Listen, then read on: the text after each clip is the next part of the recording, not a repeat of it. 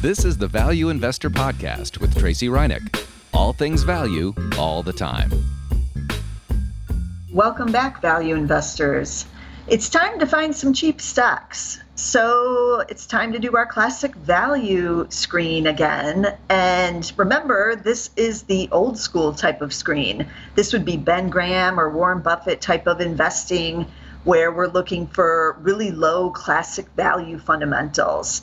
And remember as well, this value screen does combine those fundamentals with the Zacks rank and the style score for value. So it's pretty deep value all the way around. Plus, hopefully we're getting the rising earnings estimates as well using the rank.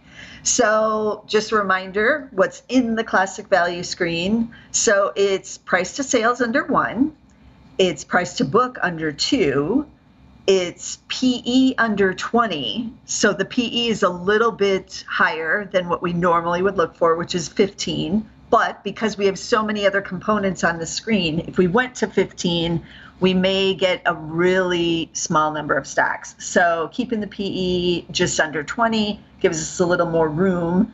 And we have all these other fundamentals, so I'm not concerned about it being, expensive, the stock. It's going to be cheap. Then we have the PEG under 1, so we're going to get some growth there. Then we use price to cash flow. That's also under 20. And then this screen looks for the last close of the stock above $5. I know a lot of you like the 5 and unders, right? But it gives us a little more stability if it's over $5. And bigger fund managers don't like to own anything under $5. So they look for over $5. So we want stocks that more people are in. So last close above $5, average volume above 100,000 a day. So again, that will exclude some of the smaller cap, less known companies, but that's okay too. Then we have, again, the Zacks rank of 1 or 2 and the value style score of A or B, which are the highest. So those are equivalent to 1s or 2s kind of thing on the scoring. So the value scores also compare stocks with their peers, like the cheapest among the industry type of thing, and also looks at the classic value fundamentals. So that's all thrown in there too. So by adding those value style scores, we're getting even like another round of valueness in these screens. So this is a pretty intense screen. I was a little concerned about what we might get. I thought we might get 10 stocks or under, but surprisingly, it returned 19 matches right now. Ooh, this is intriguing, right? That's more than I can recall in quite some time, because it is such a narrow screen, and the indexes are near all-time highs again, and so some stocks are soaring, but this kind of does tell you that there may be some weakness underlying those big cap, say tech type stocks, and so the value is becoming more of a value right now on this recent weakness and a little bit of a pullback in the value type of stocks. So that's maybe why we got the 19 matches as well. So I'm going to do what I always do on these episodes, and I'm just going to dive in on 5 of the names I picked out of the 19. And just so you know, this screen gave us a couple of Chinese companies, not a lot. I think there were 2 or 3 on there. And I excluded those given everything that's going on in China and the crackdown on a lot of U.S. listed companies and all of that. I just don't want to deal with anything that's in the headlines. That's always been my mantra. It doesn't matter if it's China or what it is.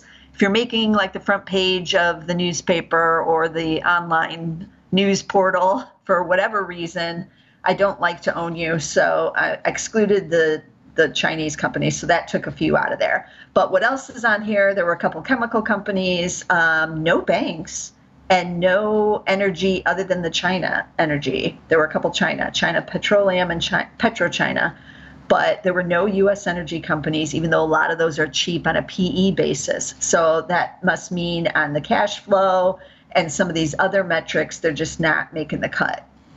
So no energy on here.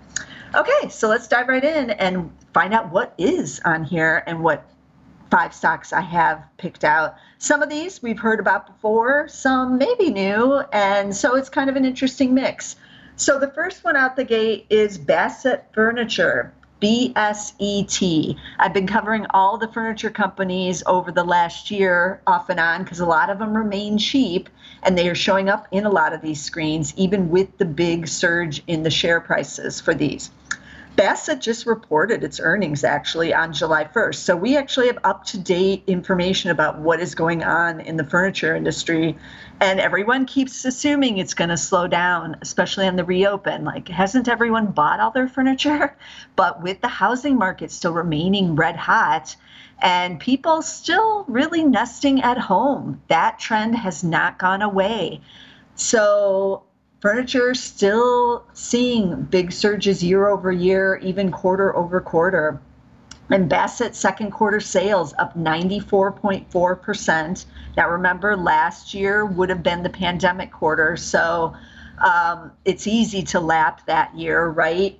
But from the second quarter of 2019, the company said it was up 15%. So even pre-pandemic, sales up 15%, which is very nice off of that level.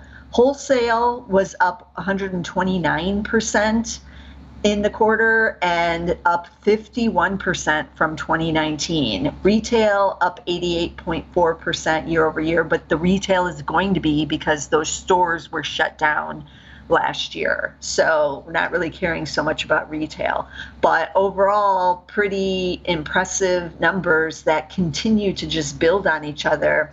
Now they said some interesting things. They've done 3 general price increases since December and they called it unprecedented. That's, you know, they're trying to keep up with the rise in their raw material costs and labor and having a hard time doing so.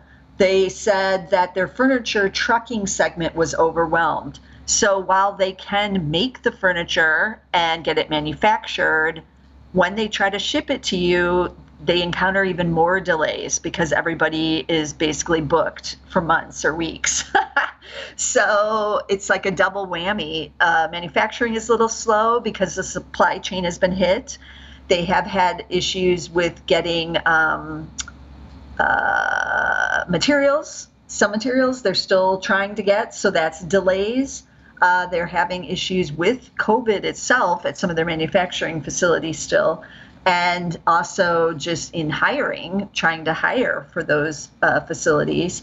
And so it's just all around still very challenging in the furniture business, getting the product to the customer. They also said they went to the market down in the Carolinas, the furniture market down there, and we're told that they are doing better on getting product to customers than some of their competitors, and they were thanked for it. So this is how hard it is out there. And anyone who's gone out there to buy a couch or various other pieces of furniture right now, you know that they're telling you that it could be up to 6 months before you get the item. And we're just so not used to that. We're used to like maybe waiting 3 to 4 weeks to get it, maybe 6 weeks if you really want it, but 6 months? No. Like, you know, how could that be? So this is some of the challenges facing furniture.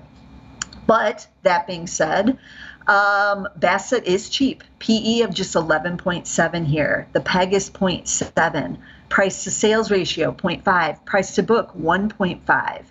It's a Zacks number 2 right now, does pay a dividend yielding 2%. So they are giving back some of this good times back to the shareholders. Now, over the last 3 months, these shares have weakened a bit and are down 5.9%, which isn't a big decline, obviously. So a lot of people think, again, that the furniture story is done. But this was just a report on July 1st. It doesn't sound real done to me. So I would be looking to be a buyer of the furniture stocks on any weakness. Now, over the last year, the shares are still up 257%. So nobody's talking about Bassett Furniture and what it's done over the last year. But this is what makes it a value stock, right? That it is being ignored for the most part, by the regular mainstream investors. Someone's been in it to get it up 257%, but you know, it has weakened a bit here recently. So I'm looking for an entry point in some of these furniture retailers on this weakness. Okay, switching to stock number two, which kind of falls in with what Bassett was saying, and it's ECHO Global Logistics. ECHO, we've talked about it in the past on various podcasts. It is in logistics. So this has been a hot area, and over the last year, these shares have seen big gains, but over the last year, now up just 29.8% because they have really pulled back in the last couple months. 3 months, they're down about 10% now. But in their last quarter, they said first quarter revenue up 45.3%, and then they raised full year revenue guidance. So that was a couple months ago. They're going to report at the end of July here, July 28th. So we're going to get another update. But these shares are cheap. PE is at 13.4. The PEG is 0.77. Price to sales ratio just 0.28. So yeah, this one is cheap too, ECHO Global Logistics, ECHO. Then we're going to get into the autos because they have been cheap. Both the auto retailers and the auto manufacturers are now making this list. So the first one is Ford, ticker F. I know many of you are in it and you love it.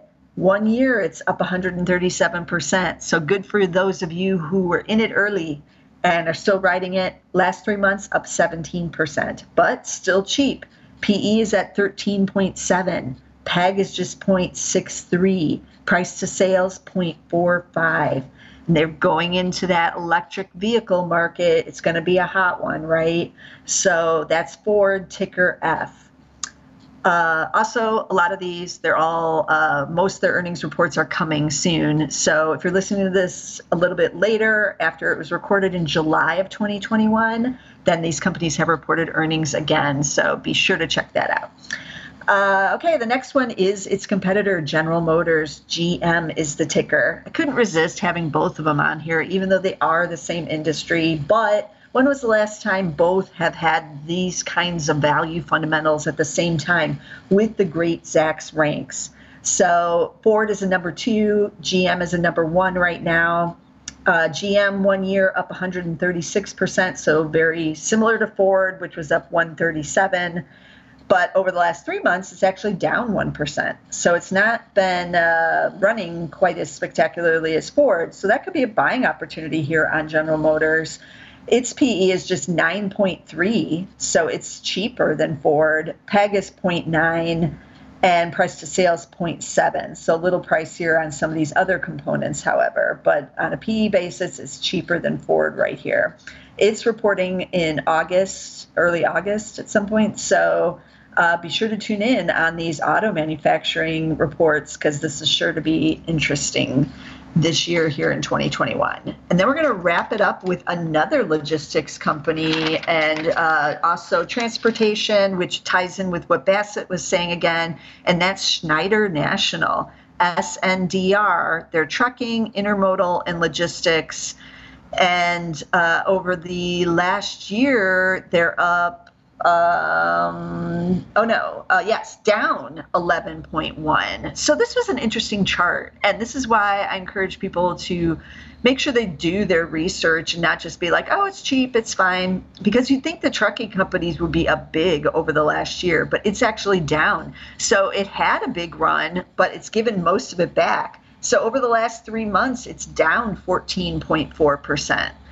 And even over the last month, down 4.3. So it has, this seems more like a, you have to time it correctly type of trade, not a buy and hold type of investment. But that's just what it looks like from the chart compared to some of these others that we were just talking about. So PE is at 12.7, PEG is at 0.9, price to sales is 0.8. And it's a number two. It does pay dividend 1.3%, and it reports on July 29th. So that's Schneider National, SNDR. So you can kind of see a pattern a little bit with these choices that I made. out of the 19 that, you know, we got a lot of logistics. We have a lot of the automakers. A few of the retailers were on there that we've talked about in the past, like Penske. They were on there. And then we have furniture. So furniture is like one of the few retailers that continues to be dirt cheap, even though they're crushing it. So keep that in mind. Like I said, I'm looking around to see if there's more weakness in the furniture retailers here, then I may be interested in getting in because the valuations are still good here. And a lot of them are shareholder friendly. They're either buying back shares and or paying dividends, which I like a lot. So I don't believe the nesting is going anywhere anytime soon, and people are going to be buying new homes for the next several years, especially that big group of millennials reaching that home buyer age of anywhere between 28 and 32. They're all looking to buy right now, and it's gonna go on for several more years. So keep that in mind when you're thinking about the furniture manufacturers. So that's it. That's the 5 stocks that are classic fundamentals right here. So an interesting mix. And I still like the value stocks here. They have pulled back, like I said, even as growth has come back into favor. So you can get them a bit cheaper. And as you know, we like to get stocks on sale, and there are some stocks on sale. So be out there, do your research, keep looking, listen to the conference calls, find out what's going on behind the scenes, watch to see if any insiders are buying on any of the pullbacks or if the stocks get cheaper, because that's always a sign too. And yeah, so run these screens, run them. Okay, so the tickers again, Bassett is BSET, ECHO Global Logistics, ECHO. Ford is just F, General Motors is just GM, and Schneider is SNDR. And as always, we're going to be covering everything going on with value stocks throughout earnings season and beyond. So get us somewhere. We're on Apple Podcasts, we're on Spotify, we're on Amazon Music, we're everywhere. But get us there, and I'll see you again next week with some more value stocks. This material is being provided for informational purposes only, and nothing herein constitutes investment, legal, accounting, or tax advice, or a recommendation to buy, sell, or hold a security. Do not act or rely upon the information and advice given in this podcast without seeking the services of competent and professional legal, tax, or accounting counsel. Publication and distribution of this podcast is not intended to create, and the information contained herein does not constitute, an attorney-client relationship. No recommendation or advice is being given as to whether any investment or strategy is suitable for a particular investor. It should not be assumed that any investments in securities, companies, sectors, or markets identified and described were or will be profitable. All information is current as of the date herein and is subject to change without notice. Any views or opinions expressed may not reflect those of Zacks Investment Research as a whole.